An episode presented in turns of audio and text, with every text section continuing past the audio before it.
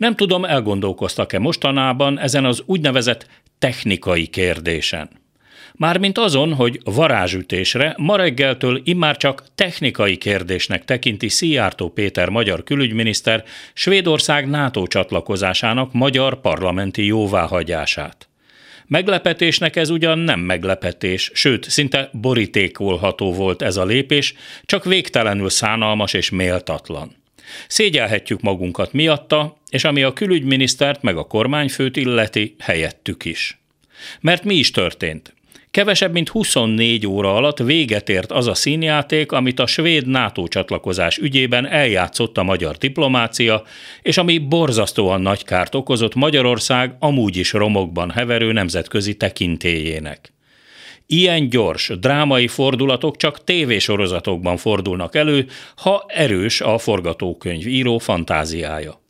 Képzeljük csak el, ül egy tetszőleges magyar külügyminiszter a Bemrakparti irodájában, és felnyit egy Cyril betűs borítékot, amit orosz kollégája adott át neki a legutóbbi moszkvai találkozójukon.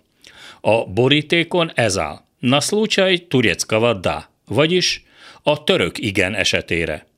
Hogy mi állt benne, azt az önök fantáziájára bízom, az eredmény ugyanis közismert.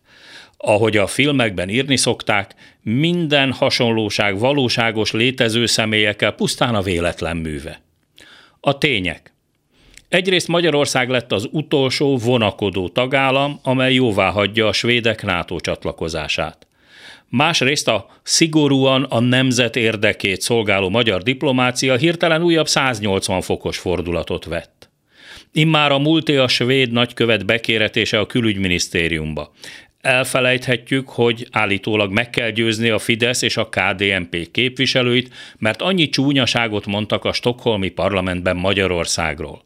Hogy Magyarország nem jogállam, meg hogy üldözik a menekülteket, melegellenes törvényeket fogadnak el, elnyomják a szabad sajtó hangját, és így tovább.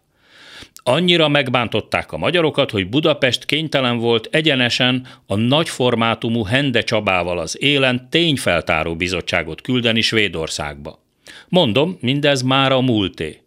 Amit eddig láttunk, még csak nem is olcsó népszínmű, hanem egyenesen vásári bábjáték. A paraván mögött egy Vladimir nevű bábjátékos mozgatja a kedvenc bábuit.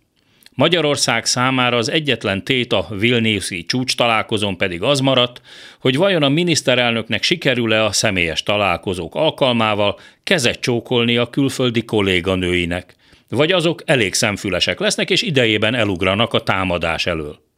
Nekünk meg itt marad a szégyen. Hosszú évekre. Az esti gyors mikrofonjánál Hardi Mihály a hírek után kezdünk.